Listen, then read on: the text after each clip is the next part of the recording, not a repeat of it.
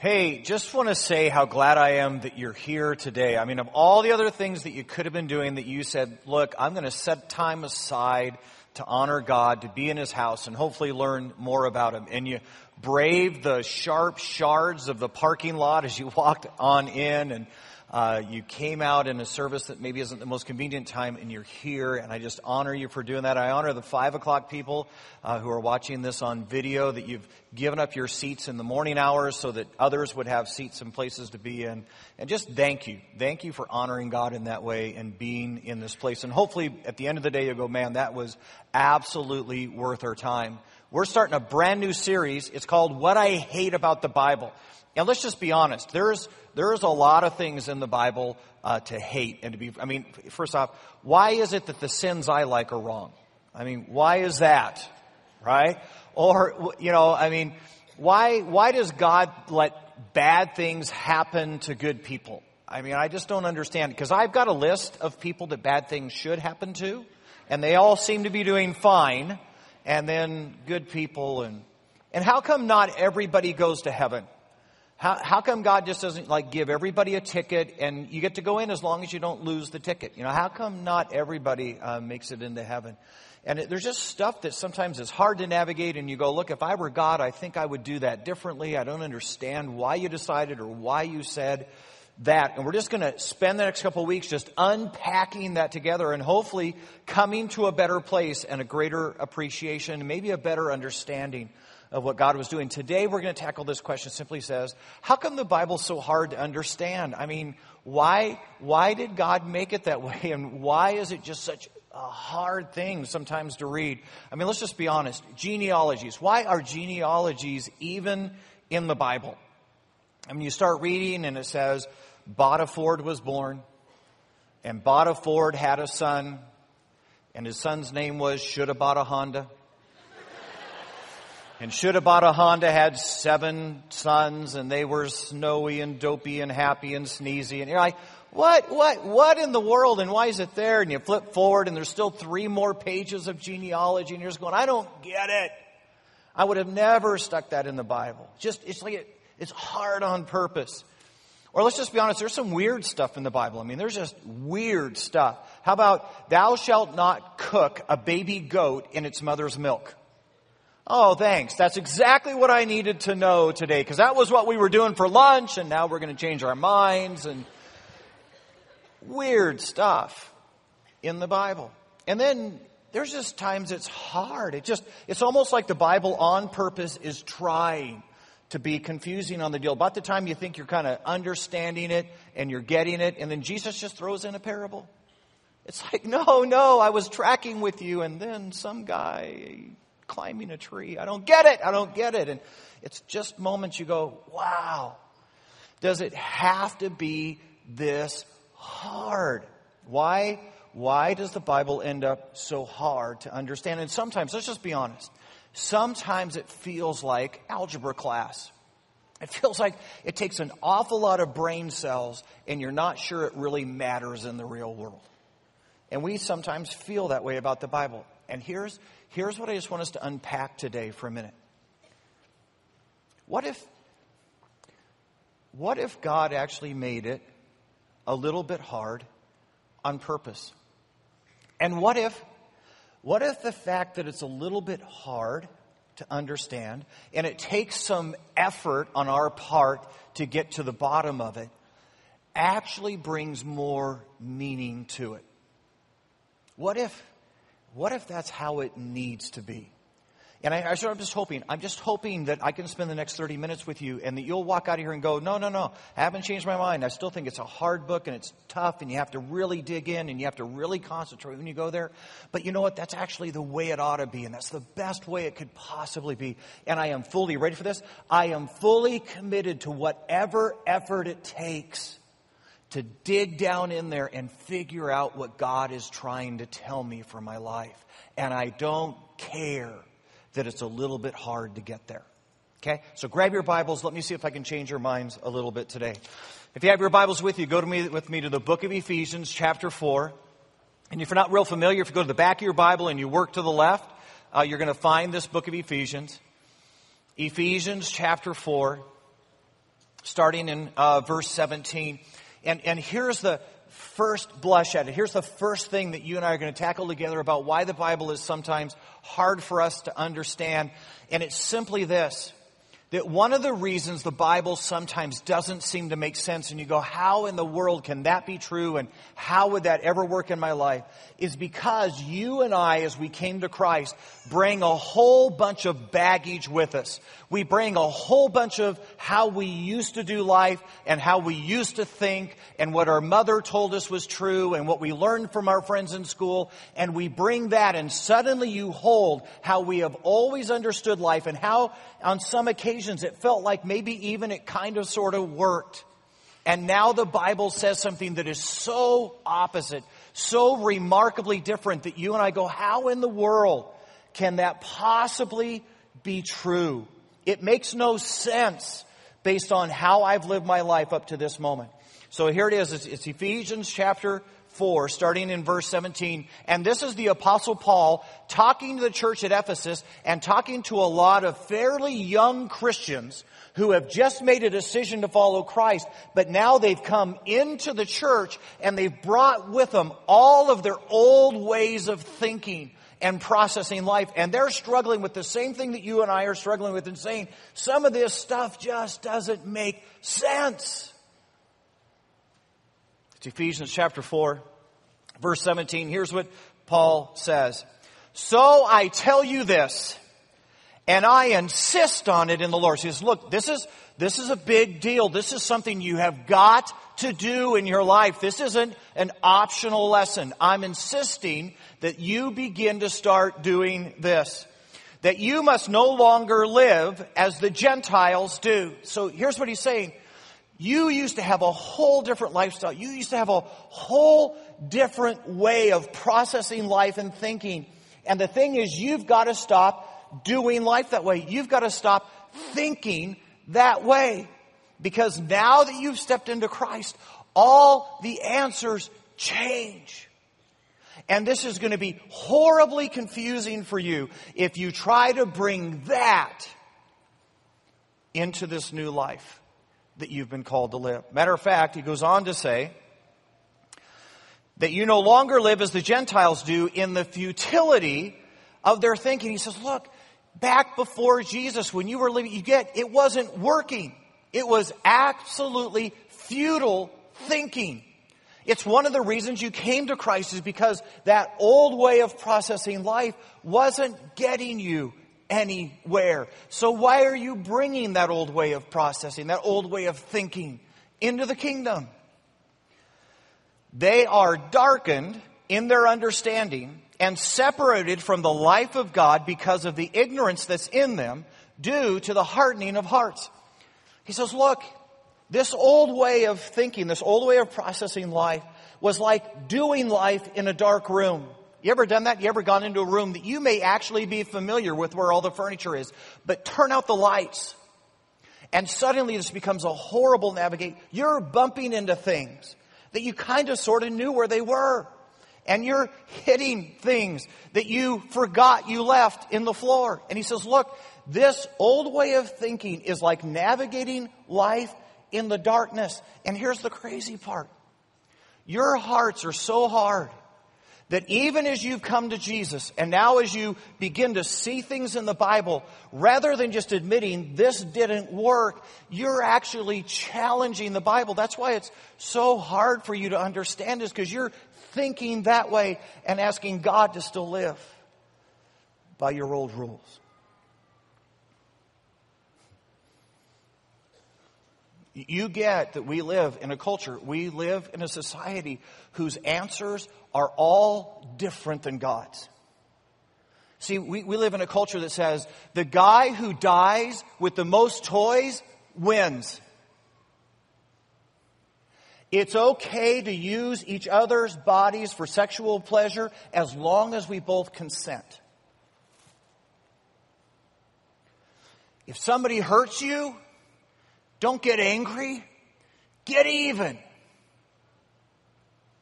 Look out for number one. And you get that what God would say in this moment is, guys, guys, guys, guys, guys, That is stinking thinking. It's just bad thoughts and it doesn't work and it takes your life to all the wrong conclusions. And no wonder when you're still processing stuff through the old way of thinking and the things you learned before Jesus, no wonder when you look at the Bible you go, what, what? Love my enemies. What are you talking about? They didn't even ask for forgiveness. What do you, what do you mean wait till, wait till marriage? Why? And he says, look, as, as long as you bring stinking thinking with you, as long as you don't peel away the darkness, the Bible's not going to make a whole bunch of sense to you. Some of you know this that uh, we have a huge missions concern over in Kenya. And uh, a gal by the name of Mama Sapporo runs an orphanage there. We send multiple missions trips to that orphanage. We spend a whole week with the orphans. It's just a life changing uh, trip to go on. Part of that trip is to take about a day or two off just to get a break. And uh, so we take people on safari. And so you're out there, it, just unbelievable. You're, you're, walking around, or actually riding around with lions. Just an amazing trip. But part of that uh, safari is this. They take you to a Maasai village. Now the Maasai are a warrior tribe that still lives very much like they did hundreds of years ago. These guys are walking around with spears and it's real. I mean, that's just how they still live. And within Maasai culture, your wealth is measured by the number of cows you own. Big deal to own a bunch of cows. Most important thing, most valuable thing in their culture, cows. So here's what they do. Uh, because the cows are in danger at night from lions and other animals preying on them, they bring the cows into the center of the village every single night. They build their houses in a ring, all facing inward, and they connect each of the houses one to another with uh, stickered type fences. And then they herd all the cows into the middle of the village. They close the gate. The cows spend the night in the village. Anybody want to guess what the cows leave behind in the morning after they've spent the night in the village? And so when you go to visit the Maasai, you go to the center of their little village and it sounds like this.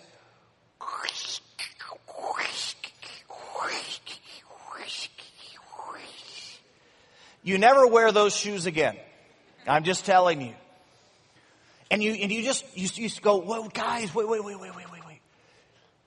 Do you realize the amount of disease that you're fostering? And there's flies, there's flies everywhere, and they're crawling all over the faces of their children, and they're, they're licking in their eyes. You're just going, why would you do this? This is just such a horrible decision in your life. And you know what they would say? It's worked for us up till now. This is how we've always done it. This is just how our fathers did. This is how we do it. This is, this, this is, this is what makes you a Maasai. And he was but don't you realize that, that just the simple thing of moving those cows, I mean, put a, put a higher fence around them, put more guards around them, but don't live in the filth. Don't, don't navigate life from the poop. Don't do that. And they would say, no, this is how we've always done it. You get that that's exactly what you and I do as Christians. We come to Jesus and we bring the past, we bring all the stuff. And suddenly Scripture says to us, whoa, whoa, whoa, whoa, move the cows out. I mean, build a different, I mean, get away from the disease. And we go, man, that just, just that makes no sense. Based on how I've always navigated, I mean, wow. And the Word of God sounds hard and it sounds foreign and like it's not making sense. And you know what the real answer is? It's our stinking thinking that's making it hard. You say, well, you know, hey, wait, wait, wait. How do you turn that? How do you, how do you do this different? And the reality is this. Scripture just simply says, you keep doing life the way you used to do it. It's like looking, it's like looking at life through a dark screen. And the only way you're going to do this is allow the Word of God, especially, you ready for this? Especially in the moments you don't agree. Especially in the moments you go, how in the world could that ever work in real life? I mean, wait a minute. And you allow the Word of God to begin to peel back the darkness. There we go. And the interesting thing is that all of a sudden, you begin to see a totally different perspective on life. You begin to understand things because you're no longer looking through the dark. And every once in a while, you ready for this? A biblical truth starts to poke its way into your life. And what you do next in that moment is what's going to make a huge, huge difference for you. It's the businessman who reads the passage that simply says, let your yes be yes and let your no be no. And he knows. He knows in his heart he's in the midst of doing his biggest business deal ever. And he's already fudged the truth a little bit. See, here's the deal. In his industry, everybody lies. Everybody creatively exaggerates. And so you promise people that you can deliver quicker than you know you can. You tell them that the technology is going to be there and that the technical support is going to show up in 24 hours when it can't do it in less than 72. But you tell them that so you get the contract. It's this, you ready? It's the industry standard. And now all of a sudden he's reading scripture that says, no, no, no, no. In everything, be honest. And I promise you that in that moment, he says, man, scripture, scripture just doesn't, doesn't take into account real life. It, it just doesn't get it. But what if, what if, you ready for this? What if in this moment, he does the critical thing? The scary thing.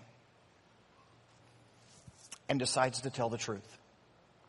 And he goes back. He goes back to his client and he says, Look, I just got to be honest with you and tell you that uh, no, we'll, we'll never be able to deliver that product that early. We just, we will not be able to do it. And uh, no, the technology, the support, uh, it won't be that fast. And he loses the contract. And I can tell you that in that moment, if he is not careful, he'll begin to think to himself and say, see, I told you, I mean, the Bible, the Bible's just hard and I don't think it makes sense for real life. But I want you to imagine that 30 days later, another client comes and it's three times the contract of the old. And now he's left with a horrible dilemma. What do I do this time? And the Word of God comes back and says, Let your yes be yes, let your no be no. And he tells the truth. And he gets the contract. And as the client is signing the contract, he looks and says, You know why I chose you? Because you were honest. And here's what I'm just going to tell you. At that moment, because he actually applied scripture to his life, he is suddenly going to be going, dude, are you kidding me? Man, the Bible makes so much sense. Wow. You know, I totally understand that whole integrity stuff and honesty stuff. And I mean, woo! The Bible's pretty darn smart. It's the young lady. And she's dating And she comes across Second Corinthians where it says, do not be unequally yoked. She goes, you know, God, that's just, that's absolutely the last thing that I wanted you to say to me. I, I mean, I, wow. Because here's the deal. I mean, it's been six months since anybody asked me out and I know you're trying to explain this part of my life. I get that you're trying, but I just, if I, if I break up with him, how does this work? And somewhere by faith, she breaks up. She says, I'm just, I'm just going to trust that the Bible knows better than me. And she watches as this guy goes to date the next girl. And she watches him lead her into decisions that bring a lifetime of regret and pain and then walk away. And suddenly in that moment she goes, wow, the Bible makes an awful lot of sense. Wow, the Bible is so clear. This is the person who's been wounded and fighting with anger. And as they begin to dig through Scripture and try to navigate the Word of God, suddenly the Word of God says, Love your enemies. Forgive those who hurt you and abuse you. And suddenly there's a portion of life peeking out from behind the Bible, and you go, Wait, no, no, no, no, no. This, this can't be, they haven't even asked for forgiveness yet. How can this possibly be true? This doesn't line up with anything I know about life. And in that moment, they simply, out of obedience, say, Look, okay, okay, I'm, I'm going to obey. And they choose to forgive the person who wounded them, even though that person has never even acknowledged the wound. And suddenly they feel a freedom they've never felt before. And guys, here's, here's all I'm saying to you is when you and I begin to take the parts of the Bible that are hard, and maybe most importantly, the parts that are hard to understand how could that possibly work? Why would I ever do that?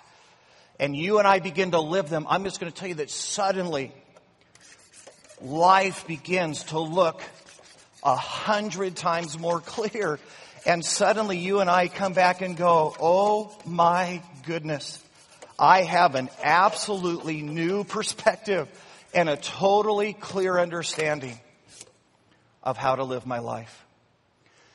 And is it possible, just asking, is it possible that the reason the Bible still seems hard for some of us is that you and I still have enough stinking thinking in our lives? enough places where we haven't yielded to the hard parts of the Bible that we still can't see through the darkness. And that it's less about the Bible being hard to understand and more about our lack of obedience. And is it even more possible that the parts of the Bible that seem hardest to us are actually the areas we need to work on next? Second thing. Second reason why the Bible is sometimes hard to get and hard to understand. Grab your Bibles one more time and go with me to the book of John. It's John chapter 16. It's going to be to the left of where we just were together. It's a part of what we call the Gospels Matthew, Mark, Luke, John. John chapter 16.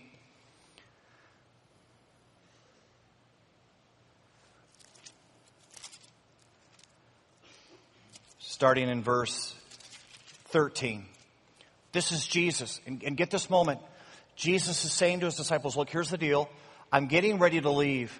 And up until now, anytime you had a question, anytime you needed to make a decision, you just simply walked over the campfire and said, Hey, Jesus, you know, this is what I was thinking about. What do you think? That's not going to be true anymore. I'm getting ready to go to heaven. You're going to have to have a new way of navigating the toughest decisions of your life. And Jesus said, I've thought about this. Here's what I'm going to do. John chapter uh, 16, verse 13. Here's what it says. But when he, the Spirit of truth, comes, he will guide you into all truth. So here's what Jesus says. Look, I may be leaving, but I'm not going to leave you alone. I'm actually going to send the Holy Spirit to live with you and in you. And when you have the most critical decisions of life to make, when you're trying to figure out what to do, the Holy Spirit is going to guide you. Now guys, if you haven't figured this out, this is a remarkable moment because every single one of us who calls Jesus Lord, who has asked Jesus Christ into our lives, immediately received the Holy Spirit. That God said, I am going to live within your life and in the hardest moments of life, I am going to guide you to the right decisions for life as long as you listen. It's an incredible, remarkable moment. So let me ask you a question. How do you know? How do you know when the Holy Spirit is speaking to you? How do you know that it's His voice and not your own thinking or what your friends are? How do you know? How do you know when He's trying to guide you?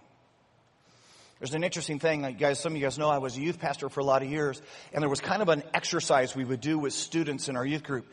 And on a given Sunday, we would say, we'd call a kid up out of the crowd, and we would blindfold him. In front of him was an obstacle course that we had set up ahead of time, that he hadn't had a chance to see. And we would tell the kid with a blindfold, you can pick two of your friends to come and help you navigate the obstacle course. And so he would pick two friends or she would pick two friends and we'd bring the two friends up and here's what we say to the friends, look, as they're doing the obstacle course, you are going to call out to them and tell them, turn right, turn left, step over the thing that's there. You get to do that. But here's the deal. You can only give one command every 15 seconds and you can never raise your voice. We then would get two other kids out of the audience and we would say to the two kids, your job is to get him to go the wrong way. And so you're going to be calling out commands constantly. You can call out as many as you want to and you can be as loud as you want to. Anybody want to guess what would happen? The kid would fail the obstacle course every time. Because despite the fact that we had positioned his friends there, we inadvertently begin to listen to the most constant and the loudest voices we hear. Guess what you and I are prone to do? We are prone to listen to the most constant and loudest voices we hear which means the TV set has huge influence. And what we see in movies and what our friends are doing tends to turn us. See, we all, we all tend to tune in to the loudest, most constant voice. There, there was an interesting second part to the experiment. We would bring the student's mom, and we would say to the mom, You get to tell the student how to navigate we would leave the dissenting voices. We would leave the other ones chirping as loud as they could, chirping as constantly as we could, they could. And guess what would happen? Every time, you ready for this? The student would recognize his mother's voice above the other voices. Why? Because he was familiar with it. He was so familiar with his mom, he could hear her voice above all other voices. What if? What if? What if? What if? What if? What if the hardest moments of the Bible are there? Because in the hardest moments of the Bible, you have to lean in. Listen that much more profoundly to make sure that you are hearing the voice of God and that actually the hardest moments of the Bible, the parts that seem most confusing, the parts that don't seem to work, are the moments that are actually training you, helping you become familiar with God's voice, so that when the rest of the world begins to chirp and talk, you will hear His voice and be so familiar with it, you can tune the rest out. Let me, let me see if I can explain how that works. Let's say one day you're reading Romans chapter 12 and Romans chapter 12 says, hey, look, every single person has been gifted by God and has been given an absolute ability that was intended to be used to minister to the lives of others. And so you ought to find your place of service and use your God-given giftedness for the greater good of the body. And you read Romans 12 and you go, okay, whoa, whoa, whoa. Okay, that's just another one of those hard parts of the Bible. It's a stupid part of the Bible. Okay, here's the deal. I've got soccer practice and I've got all sorts of commitments and there's the, uh, there's the fantasy football pool. I, I got so much going on in my life. There's just, there's no way I have time to serve at church. But imagine this. Imagine as you're driving down the road quietly in your car, you hear a voice in your heart. It's the Holy Spirit. And it, the Holy Spirit will not let you get past Romans 12. And the Holy Spirit begins to say, look, look, look, look, you know it's true. And, and it doesn't really matter that it's hard to do or that it's inconvenient. It doesn't matter. You ought to be serving. And let's just imagine that in that moment of conviction, you say to yourself, hmm, I wonder, I wonder if that's God. And can I just give you a clue? When, whenever you've got a voice telling you that scripture's true and it's probably not what you want to do, it's probably God. Okay? So just, just a hint. And you go, well, you know, hey, maybe, maybe this is God. And so you come to church the next weekend and you walk in and you go, okay, look, I, I, I, think I'm, I think I'm feeling convicted about this serving thing. So I thought I would volunteer to serve. Do you have something that like is like once a year serving? Do you have something like that? You know, maybe once every six months serving. Whatever the minimum level of serving is, you know, I'd, I'd like to volunteer. And you begin to serve. And suddenly you show up on a Sunday and you're using the gifts that God has given you and things are happening and lives are being changed. And you're going, oh my, I think I was created to do this. I, wow. Where has this been all my life? And guess what you're going to say in that moment? I'll bet you that voice I heard, that nudge I experienced in my car, I'll bet you that was the voice of God. I'll bet you that was God dealing with me. And what if, what if, oh, what if, what if the hardest parts of the Bible, the parts of the Bible you and I don't understand or we don't want to do and it doesn't make sense, and what if those moments are there so that you and I have to lean in and listen to what God is saying that much? Because what if God is using that to teach me what His voice sounds like and to make His voice more familiar? Because, guys, guys, guys, you ready for this? When it's written in the Word of God, that's easy. That's easy. It's a written exam. But you realize there's an awful lot of life that's an oral exam? There are a ton, guys, there are a ton of life changing, forever decisions that are not written in Scripture. And don't you want to be sure that when you make that decision, that you are hearing the voice of God? What house you're going to live in? You, realize that's a huge decision. It's going to change the school district that your kids go to. It's going to change the friends they have. It's going to change the neighbor kids. Probably the people you hang out with are going to be determined by what. Wouldn't, wouldn't you want to live in the house God wants to position you in? I mean, your life could change based on which house. What about this one? Which job do you take? You got one job that says, hey, it's, it's better pay, looks like a modest promotion, but you know, there's kind of some squirrely people. You look at this job and you go, you know, it doesn't pay a lot. I'd be pretty tight. I, it almost even looks like a demotion to go over there. Which job do you take? And, and, if, and if this job is going to be a place where they never acknowledge you, never figure out, you never get promoted, and a matter of fact, there's a whole set of values in that organization that you're going to spend the next two years fighting and banging your head against, wouldn't you want to know that? And wouldn't you want God to be able to position you in the job that maybe didn't look that amazing, but they're going to see who you are, you're going to be on the fast track to promotion, you're all of a sudden going to have a huge influence for the name of Jesus. You're going to have Bible studies in the break room. You didn't know that. Wouldn't you have wanted to hear the voice of God as you made that decision? You realize, guys, guys, guys, guys, you and I are going to make a ton of decisions. There's nothing in writing for. And before you make that decision, wouldn't you want to be sure that you were hearing his voice above all the other chatter? When I got ready to go off to Bible college, I, I had in my heart a school I thought I wanted to go to. My family pushed. They said, Lynn, we think that's the wrong school. As a matter of fact, they suggested a school that was literally like 600 miles in the opposite direction. Something in my heart Despite what people were saying, I felt God was saying I had to go to that school. I met my wife at that school. You realize how different my life would have been?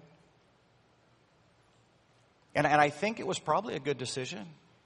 No, I, it was, Lisa, it was a really good decision. And, and matter of fact, guys, you know what? I, I don't even know that my life is where my life is. I mean, my wife has been such a significant life. I mean, my life has changed for having her as my wife. What if I hadn't been able to hear God's voice in that moment? What if I'd gone to the other? And don't you, in those critical moments of life, want to know you know the voice of God? And so here's my question How good are you? How good are you at hearing God's voice? And if you go, Lynn, I, man, I just don't even know that I've gotten to where I think I have any confidence in that all. Is it possible that that's because you haven't spent enough time in the Word listening to His voice? Maybe this is one of the reasons it's hard, is because it teaches us how to listen. And then finally, just real, real quick, one more reason that I think God just says, hey, look, it's hard and it's okay, and I don't care that it's, a matter of fact, it's better that it's hard. And if you grab your Bibles and go with me to Psalms chapter 119, and it's pretty easy to get there, just go to the left. Matter of fact, Psalms is right in the middle of your Bible. Psalms 119. Smack dab in the middle. Psalms 119, verse 2. Here's what it says Blessed are those who keep his statutes and seek him with all of their hearts. You realize what David is saying when he writes this song. He's saying, look, this whole finding God, this whole thing going on, this isn't easy. I, it feels like sometimes God is hiding. It feels like sometimes I pray and there is no answer. It's like I have to seek after God. I have to go look and find Him. And a matter of fact, he says, this is, I, some, I have to do this with all of my heart. This is hard stuff.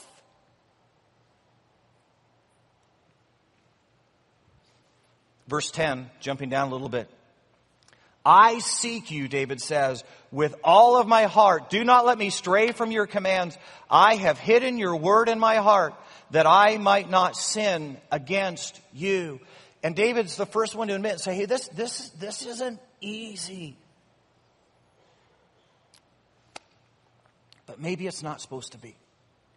Maybe going after God is supposed to cost us some effort. Hey, what's worship?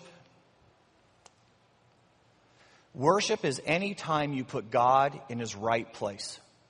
Which means, ready for this? It always involves sacrifice. And worship isn't just singing, guys. Now, the reason singing is worship is because when you and I stand here and we've got as bad of voices as you and I've got, that's sacrifice, okay? But the reason singing is worship is because in a moment we declare, God, this is where you belong and I don't belong there.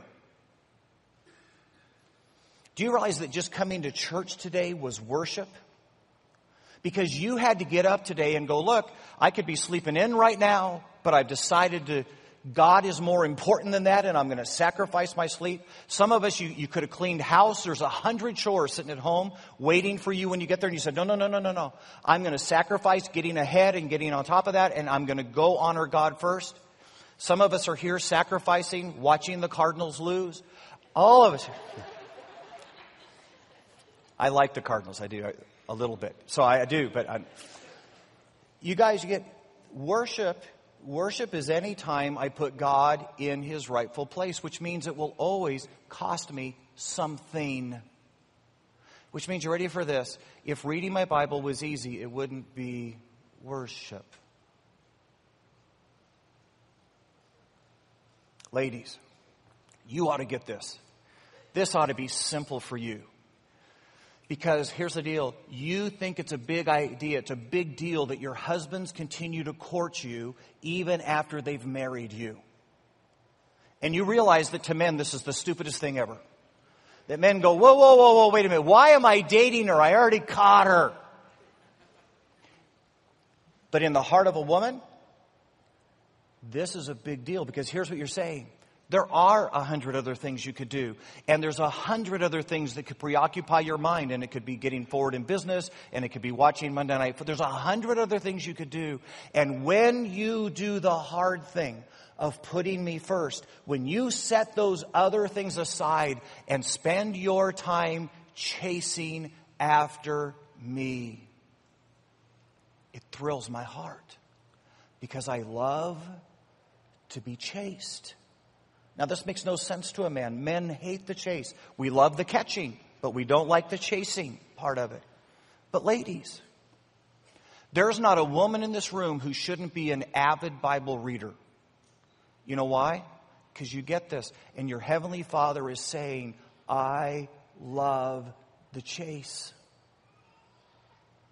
Every time you open scripture and come seeking me, thrills my heart. And I know, I know in that moment, you love me. Okay, men, this is a little different. Think of it as honor. Because, men, we understand honor. And God is simply saying in this moment, choose. Choose to honor me. And guys, here's the deal. Honor always costs. Honor is never given cheap. My grandpa Mike, uh, when World War II broke out, here's a picture of Grandpa Mike. Despite the fact that he had a hundred other things to do, he could have kept dating his childhood sweetheart. He could have let other men go off to battle and he could have had two or three years of getting ahead in business beyond all of his friends. He could have just said, Look, I'm not interested in risking my life. Instead, said, You ready? I love my country. I love my family. And I will do that which is hard and sacrificial and honor them.